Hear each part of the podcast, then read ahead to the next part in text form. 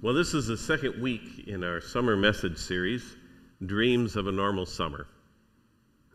Colossians 3:17 tells us, "Whatever you do, whether in word or deed, do it all in the name of the Lord Jesus, giving thanks to God the Father through him." And this applies to all those things that we dream of this summer as we return back to, to normal after the pandemic has has shut down so many things. Things like vacations and boating and family reunions and state fairs, you've got your list of all the things that you've been waiting to do. And this summer, we're going to do it. It's going to be a great summer. But it'll be even better if, after it's all done, we find that we've actually grown closer to God over the summer. And that can happen if we make God a part of everything that we do, from the places that we go to the things that we eat. Now, of course, we ate last summer too. Uh, my scale can attest to that last winter and this spring. And, but somehow it wasn't quite the same. I mean, there's lots of home cooking, and, and I love home cooking. But there's some things that are just meant to eat with other people when you're out there enjoying some summer fun, like hot dogs. There's something about eating a hot dog at a ballpark that elevates the experience to one of the joys of summer. I mean, I know I can go to the store and I can buy the same Schweigert hot dogs and I can cook them myself. But it's just not quite the same as, as slipping into a seat at Target Field and sinking your teeth into an original twins dog. When you do that, it, it becomes an experience, the very taste of summer. Nothing tastes like summer like a ballpark hot dog, except maybe a cool slice of summer ripened watermelon. Now, I'm not talking about those springtime melons that are, are red on, on the inside but taste like the rind all the way through. I'm, I'm talking about a melon that sat in the field all July and is so juicy and ripe that when you put your knife into it, it pops open. One of those watermelons. I remember going on a mission trip to Arkansas one summer, and the work was, was in a city, but we went out to, to a church member's farm uh, to have supper one night. And even though we'd had a, big meal, when, when our host asked us if we wanted a slice of watermelon, every youth on the trip raised their hand. So she got out the, these watermelons, and these were the big oblong kinds of watermelons, not the little round ones, full of seeds, you know, a real old fashioned watermelon. And she took this humongous knife and she just sliced it in half the, the lengthwise. And then she sliced it once more into quarters. And then she gave each youth one quarter of those melons. and their eyes kind of bugged out. It's not exactly what they imagined when, when she asked if they wanted a slice of watermelon. Ten pounds of watermelon was a little bit more than even, even the hungriest youth could quite handle at that moment. Oh, but it was so good. It was one of those, those watermelons that you, you just always look for the rest of the summer. If you can find one that's quite that good. Now, you may have other summer favorites for you. Maybe it's burgers on the grill, or shrimp on the Barbie, or roasted corn on the cob, whatever it is. It's all good.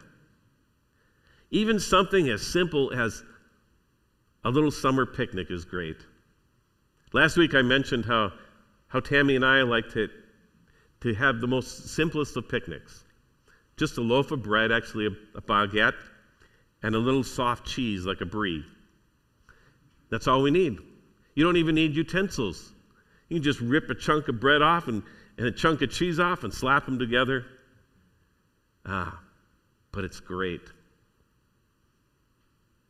You know, those simple things, those simple things of, of picnics and and food of the summer are wonderful things. But what does it have to do with God? What does it have to do with our faith? How will that, any of these things help us to grow in our walk with the Lord? Well, it's all a matter of how you look at it. You can look at it as just a little picnic with good eating, or you can also see it as an answered prayer. You know, most of you have been here before. Um, welcome to you who may be first time guests. But if you ever worship with, with Resurrection Church, you know that somewhere in the service, we're going to pray the Lord's Prayer. And what do we say? Our Father who art in heaven, hallowed be thy name, thy kingdom come, thy will be done on earth as it is in heaven. Give us this day our daily bread. Lord, give us the food that we need for the day. We pray that every time we come together and worship. So every time that we eat, it's an answer to that prayer. It's an answer to the prayer that God would provide for us the food that we need for the day. But it's more than just an answer to prayer. The eating can also be a prayer itself, a way of glorifying God. In 1 Corinthians 10, verse 31, 31 it says this So whether you eat or drink or whatever you do, do it all for the glory of God. You probably never thought about glorifying God by your eating. And to be honest, if I'm eating one of those uh, juicy ripe melons and the juice is all running down my chin, my kids would say I am horrifying God, not glorifying God. Or at least I'm horrifying them. But eating can also be a way of glorifying God if we recognize it as an answer to prayer, if we acknowledge the blessings and the joy that, that we receive from the Lord, and if we, and if we eat with thankful hearts for what we receive from the hand of God. Now, we can do that without saying a word, but, but I think it becomes even more of an act of worship, more of an act of glorifying God if we actually verbalize it. Think of all those those graces that you may have learned as, uh, as you were growing up. Or, or if you didn't, you, maybe you've heard somebody else say them. God is great, God is good. Let us thank Him for our food. Amen. Or, by your hand I must be fed, dear Lord, give us our daily bread. Or, be present at our table, Lord, be here and everywhere adored. These mercies bless and grant that we may feast in fellowship with Thee. And that's usually sung. How many of you ever sung that one? Be present at our table, Lord. Be here and everywhere adored. You know it. Yep. Although it's, when you get down to that one part, some churches sing fellowship and some churches sing paradise. So you always can tell uh, if you're kind of in a mixed group uh, which one's uh, singing. I mean, we have these, these wonderful prayers Bless us, O Lord, and these thy gifts which we are about to receive from thy bounty through Jesus Christ our Lord, we pray. Come, Lord Jesus, be our guest, and let these gifts to us be blessed. For what we are about to receive, Lord, make us truly thankful. Bless, O Lord, this food to our use and us to thy service, and keep us ever mindful of the needs of others. In Jesus' name, amen. Whenever we share, a table grace like this, or, or maybe it's just an extemporaneous prayer out of the gratitude of your heart, they're a reminder. They're a reminder of how God has blessed us. And we draw closer to Jesus with every grace that we say and with every bite that we take. We literally worship and glorify God when we share in food.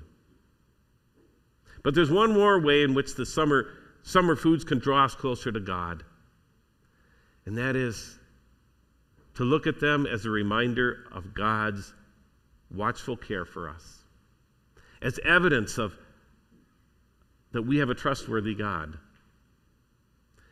It, it's hard to doubt the goodness of God when you when you're sharing a picnic with someone you love, or when you're biting into that first really good sweet corn of the year and you got butter dripping down your, your hands, it's hard to doubt that God cares. Those great foods of summer are a message to us saying God cares. The story of the prophet Elijah in the Bible is, is perhaps the strangest picnic and the most awkward dinner invitation that you can imagine. Elijah and his uh, time is in a time of, of great drought. You know, we've got a week of it, but they had months of it. So food is in short supply. People are hungry. Elijah, too, needs to eat. And that's when God tells him to go on a picnic to Kerith Ravine, a picnic that God will cater himself. We find it in the 17th chapter of 1 Kings. Then the word of the Lord came to Elijah Leave here, turn eastward, and hide in the Kerith ravine, east of the Jordan. You will drink from the brook, and I have directed the ravens to supply you with food there. So he did what the Lord had told him. He went to Kerith ravine, east of the Jordan, and stayed there. And the ravens brought him bread and meat in the morning, and bread and meat in the evening, and he drank from the brook. Now, of course, no picnic can last forever. And in Elijah's case, it's the water that runs out first. Sometime later, the brook dried up because there'd been no rain in the land. Then the word of the Lord came to him Go at once to Zarephath in the region of Sidon and stay there. I've directed a widow there to supply you with food. So he went to Zarephath. When he came to the town gate, a widow was there gathering sticks. He called to her and asked, Would you bring me a little water in a jar so I may have a drink? As she was going to get it, he called, And bring me, please, a piece of bread. As surely as the Lord your God lives, she replied, I don't have any bread, only a handful of flour in a jar and a little olive oil in a jug. I'm gathering a few sticks to take home and make a meal for myself and my son, that we may eat it and die. Elijah said to her, Don't be afraid. Go home and do as you've said. But first make a small loaf of bread for me from what you have, and bring it to me, and then make something for yourself and your son. This always struck me as such a strange request. Ma'am, I'm sure I, I know that you don't have enough to even feed yourself and your son, but, but make me some bread first, and then you can eat what's left over. I mean, is Elijah some kind of jerk? I mean, you ever thought about that question? How he, how he puts that? Oh, go, go do what you said. I know you, you plan to have your last meal and die, but um, go make something for me first. Yeah, but, but he's not really being a jerk because Elijah knows what the woman and her son don't. That God will provide for them just as he's provided for Elijah. He tells them, he tells them this. But this is what the Lord, the God of Israel, says The jar of flour will not be used up, and the jug of oil will not run dry until the day the Lord sends rain on the land. She went away and did as Elijah had told her. So there was food every day for Elijah and for the woman and her family. For the jar of flour was not used up, and the jug of oil did not run dry, in keeping with the word of the Lord spoken by Elijah. Every time she went to the jar to get some flour and to use the oil to make that, that daily bread, the widow was reminded of God's care. Literally, without the Lord, they all would be dead. Instead, they never missed a meal. Our summer meals can also be a reminder of God's care. Every hot dog and hamburger we eat, every melon and sweet corn, every picnic, whether it be a, a fancy feast or something as simple as just bread and cheese, every meal this summer can be a reminder of God's care for you. because every meal is an answered prayer. Every meal is an opportunity to glorify God.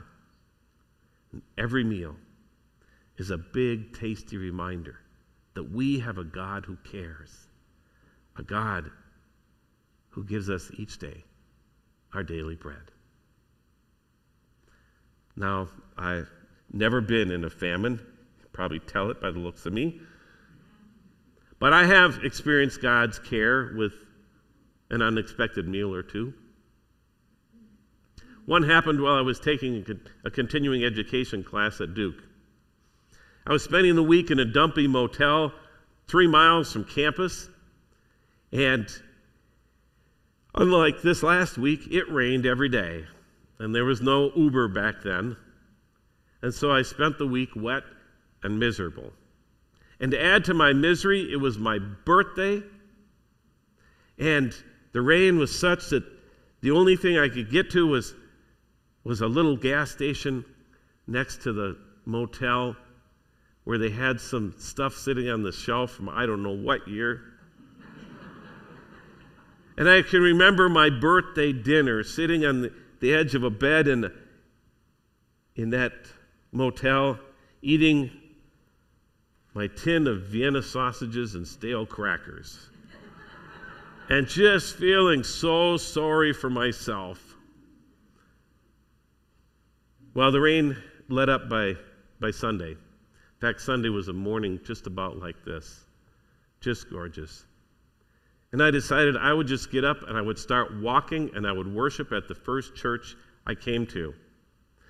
Well, they didn't put churches in that neighborhood. it was a long walk. Fortunately, a lot of churches have 11 o'clock services uh, in the South. So, so I came to one, finally. It was Greystone Baptist. And I went in and, and worshiped with them. And then one of the, uh, the members said, We're having a potluck. No, she didn't say potluck. She said, We're having a covered dish. Um, it means potluck. We're having a covered dish um, after the service. Why don't you come and eat with us? And so I did. And it was, it was one of those grand church affairs where there was more food uh, it was like the widow's uh, jar of flour and oil. I mean, it just kept coming and coming and coming. And I feasted. And then one of them said to me, Hey, it's a long walk back to your motel. Why don't we give you a drive? Why don't we drive you there? And so they did. And I can remember how my attitude had changed from my birthday night dinner to, to that day, saying, Lord, thank you. Thank you for the reminder that you care and that you take care of me. God had brought my pity party to an end in a, dis- a spectacular display of his care and through the blessings of some of his dear children, those brothers and sisters who invited me to eat. Well, I don't know what you're having for lunch, but I'm already hungry. Uh, told somebody I was preaching on my favorite subject next to Jesus. That's food. But summer food truly can be a way to connect us to God.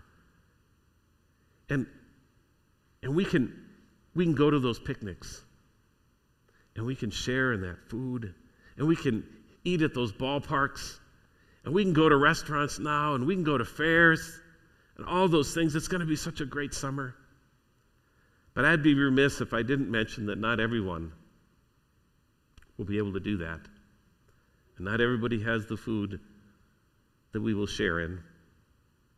Even now, there are those like the widow of Zarephath who wonder if this meal might not be their last.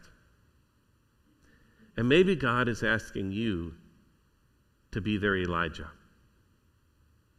and to sit down and to share a meal with them and see how God provides.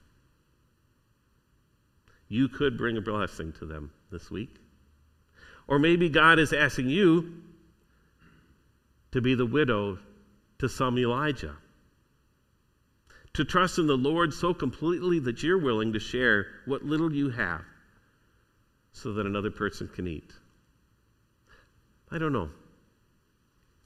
I don't know. I, I was sure glad that the Christians at Greystone Church shared what, what they had with me. And maybe, maybe God's going to provide us an opportunity like that. We, we're not having a, a potluck or a covered dish or even a picnic today, at least not as a whole church. But maybe God will provide an opportunity for you to bless someone else with some food that will remind them of God's care, that will be an answer to their prayer, that will be an act of worship. Let's pray.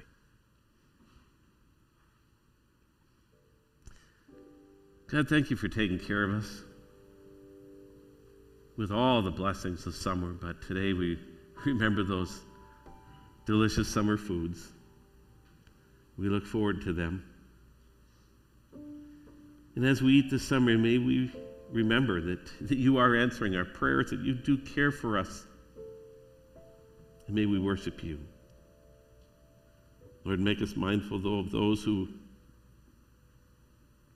who don't have the food that we have, who are running short. Open our eyes so that we might see them. Prepare us so if you're sending someone to us like Elijah, we're willing to, to share what we have. Lord, this is going to be a great summer because you're a great God.